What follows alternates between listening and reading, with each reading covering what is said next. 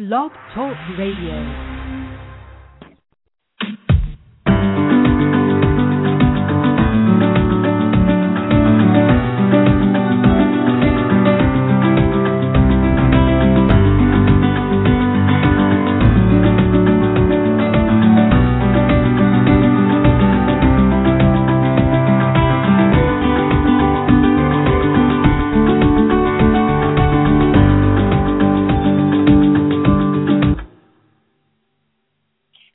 Dr. Carol Francis. That's a different type of topic for us today, and that is the the Diagnostic Statistical Manual of Mental Disorders. Oh my gosh, I can't believe I'm talking about a textbook that's really reserved for psychiatrists, psychologists, social workers, marriage and family child therapists, and associated individuals that need to make diagnosis of mental complications, mental disorders as they're called, even in this fifth edition. The DSM 5 has come out just in the spring, and it is now being assessed and evaluated and is beginning to be utilized. And how does that affect you as a consumer for mental health, for your own well being, dealing with sadness, depression, family issues, attention deficit disorder, cognitive complications, stress, physical reactions to emotional stress? How does this affect you? Well, every time you go to a doctor, they have to use a code in order to be able to create a diagnosis that they are saying that that particular treatment is uh, pertaining to. Your insurance company will reimburse if they like the diagnostic code and if they believe that the treatment that is being indicated is indicated for that particular complication. So every time you go to a doctor and use your insurance, you are being subjected to an analysis that's going to fit you into one of the categories that your insurance company and actually the mental health or the medical field has already kind of agreed are the essential categories that we currently know about today. Well, can you imagine that someone can categorize your happiness or your unhappiness? Can categorize the condition of your life and the stressors in it and put it into some sort of compilation that creates a diagnosis. I'm sure you can imagine that. And one reason you can is that you have been raised in a society in the Western world and in the Eastern world all throughout the planet where anywhere there's investigatory stuff going on where you have medical doctors or psychologists or licensures or or textbooks or things of that sort, they will categorize things and you are among those categories. And so everything that you go through can fit into some sort of box. It's all artificial though, and know that. And know that the best practitioner that you will work with will simultaneously know all about these different manuals and diagnostic categories, but also be able to think outside those man made boxes. Because your own personal experience of you and your situation, whether we're talking about your body, your mind, or your emotions, or your situation, your family life, or work life, all of those situations are woven intricately in a way that creates you as an individual. So the practitioners that are really going to be available to you, that are going to be effective, are going to know how to deal with the constructs or the strictures of the society that puts everything into a box and then responds accordingly. They're going to be able to take the wisdom of that information, but they're also going to be able to think outside the box so that they can go beyond all the constrictions and limitations, utilize everything that's wonderfully beneficial there, but also think way beyond that so that you're not limited to being anything else but yourself. Nonetheless, therefore, I think that you as a consumer need to take just these few minutes to really understand what one of these books or boxes are. The Diagnostic Statistical Manual of Mental Disorders, otherwise known as the DSM, has had a history. And I'm not going to go through the whole history, but obviously, since we're on book number five, that means that there have been four other ways that our mental health departments of life have been trying to organize their understanding of what mental illness is all about. It's not the first book that's done that. And the United States actually is the first that's done the DSM. And actually, my understanding is that the DSM is really only used predominantly in the United States as a form of creating nomenclature and a statistical way of evaluating what difficulties are going on.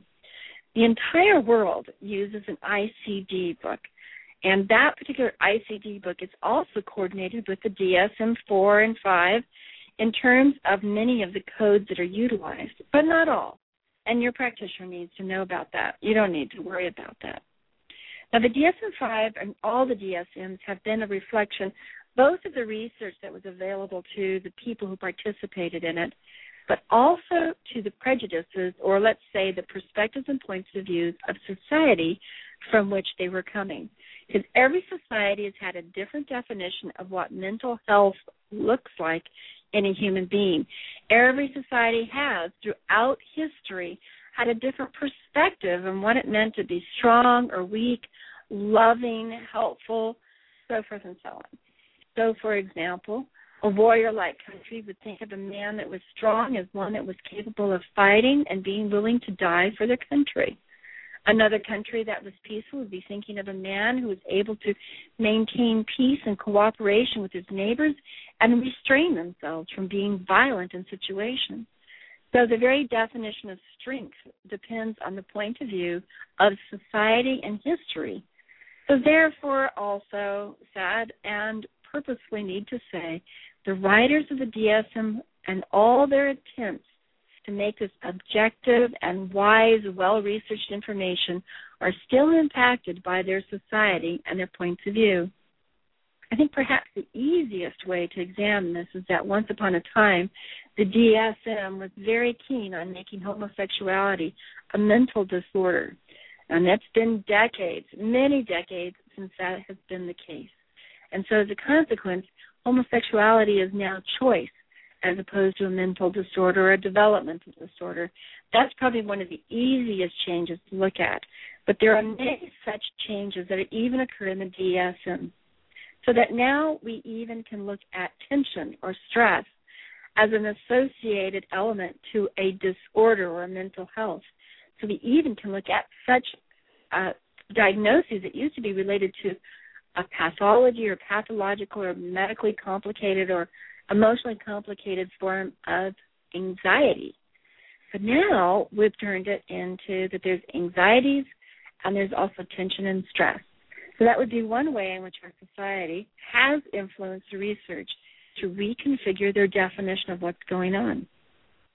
Another way that they've reconfigured the definition of difficulties is a little troubling to me, but very understandable.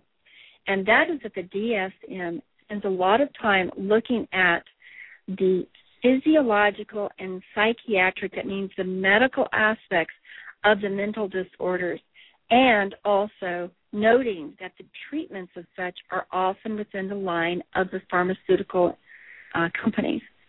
Now, this on one level is wisdom. Let me just go there so that you can appreciate that. The wisdom is is that our research now on a medical physiological level is really, really amazingly advanced. We can deal with DNA markers. We can even see how markers are activated or changed. We're so able to see the fundamental characteristics of our physiological programming. We can go into the brain and understand what nerve, nerve system, what neuron, what axon is being activated by a particular process going on and we can reconfigure the chemicals that will influence the nerves and how they signal our brains and our brains and how they signal different emotions in our bodies. We are very advanced and the truth is is we're only going to advance more and more and more and more to where we're going to almost be reducing our bodies our emotions and our feelings and our relationships and our personality and our characters, we're going to be looking at it for a period of time as if it can reduce every single thing that you ever felt or thought or heard down to what is the neurological or physiological basis of those behaviors and emotions. That's the way we're going to be looking at it. We also need to maintain an awareness that we are impacting our physiology and we are changing our neurology, we are changing our DNA by how we select to think and feel and move and participate, or how we're raised or treated by others, or how we put ourselves in the path of how we're treated. So know that eventually we're going to go through this period where we're nothing but our biology and science's mind.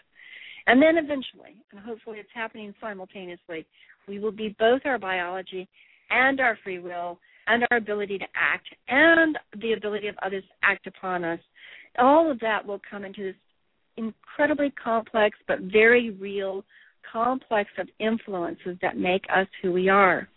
But the DSM 5 is very much embedded into recognizing these advances that are occurring in terms of understanding our physiology, our neurodevelopment, and the impact of chemicals, that is, medicine, that is, the pharmaceutical company's creations, on the various disorders that are evident here.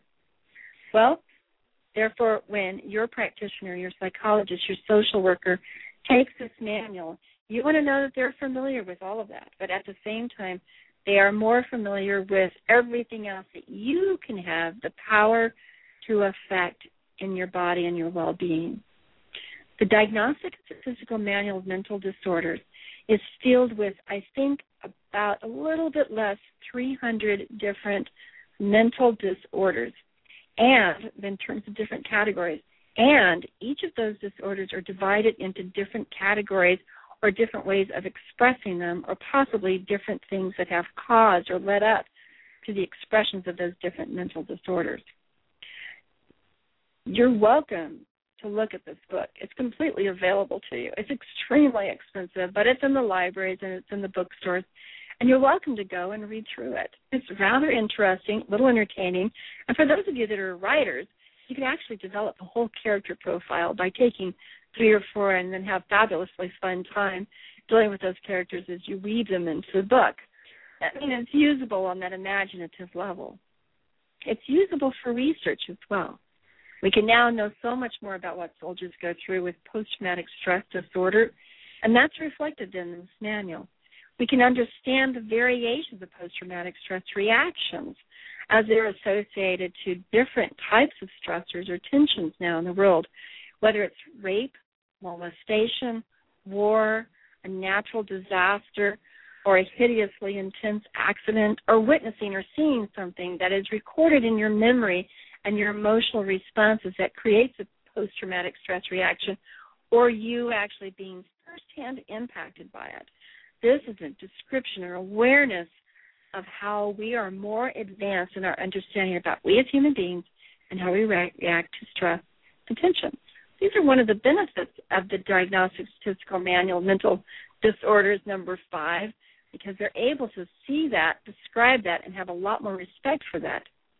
In addition, it also tries to support children in various ways that they can be diagnosed in so many different fashions or forms and then assisted through schools and therapy and insurance. This manual is also more oriented for making coding to get monies from insurance a lot easier and clearer than it was with the diagnostic manuals of number three, number three revised, number four, number four revised. So it's definitely taken a lot of different information and made it better. But on the other hand, it's also narrowed its perspective in terms of not seeing quite so much of the concomitant causes and impacts that you can have in your life to change what you're going through. Now, you know me if you've listened to any of my other shows, and if you haven't, please do. That life is about making it happen. And you being the agent in control of your life as much as you possibly can is what you need to focus on. Because actually, if you're focused on those things you can't change, what is the point? But if you're focused on those things that you can change and affect, then that can make you dynamically moving forward in your life. After all, if you're human, you are limited by being human. But the other side of it is that being human isn't nearly as limiting as we tend to make it out to be. We're not limited by our neurology or physiology. We can actually have impact on that. We're not limited by our DNA. We can actually have impact on that as well. We are not even limited by our physical presence. We can expand ourselves beyond our physical consciousness, which is like a lot of other shows that I've done that's in the realm of understanding your essence now, understand your body. Now, understand your mind. Now, understand the developmental impact your environment has had on you. And now, understand everything about you, way beyond even what I'm describing. In other words, look at yourself as capable of being very expanded as a human being. But you can also define yourself in these different categories. And those categories will enable you to also expand research about yourself. And that's what this DSM 5 is really good for. We can now expand research about ourselves, and hopefully the DSM 6 will be even more advanced and more capable of embracing more of what it means to be human. So here you go. That's your 15 minute interview to the DSM 5 and my take on its benefits, its controversies, and also please don't let your practitioner or you limit yourself to any manual. It's just a synopsis, it's not the whole enchilada. Take care. Have a great day. This is Dr. Carol Francis. What's my background? I'm a clinical psychologist.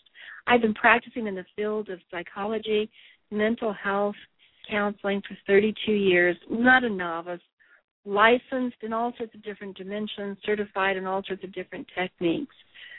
Truth be known, it's all about making life happen. You can contact me at 310-543-1824 or contact me through drcarolfrancis.com or through Dr. Carol Francis in the Facebook. Love to hear your responses and reactions. What do you think about the DSM-5 and what it means about your life, your children's life, and moving on in our understanding and research of human nature? Take care.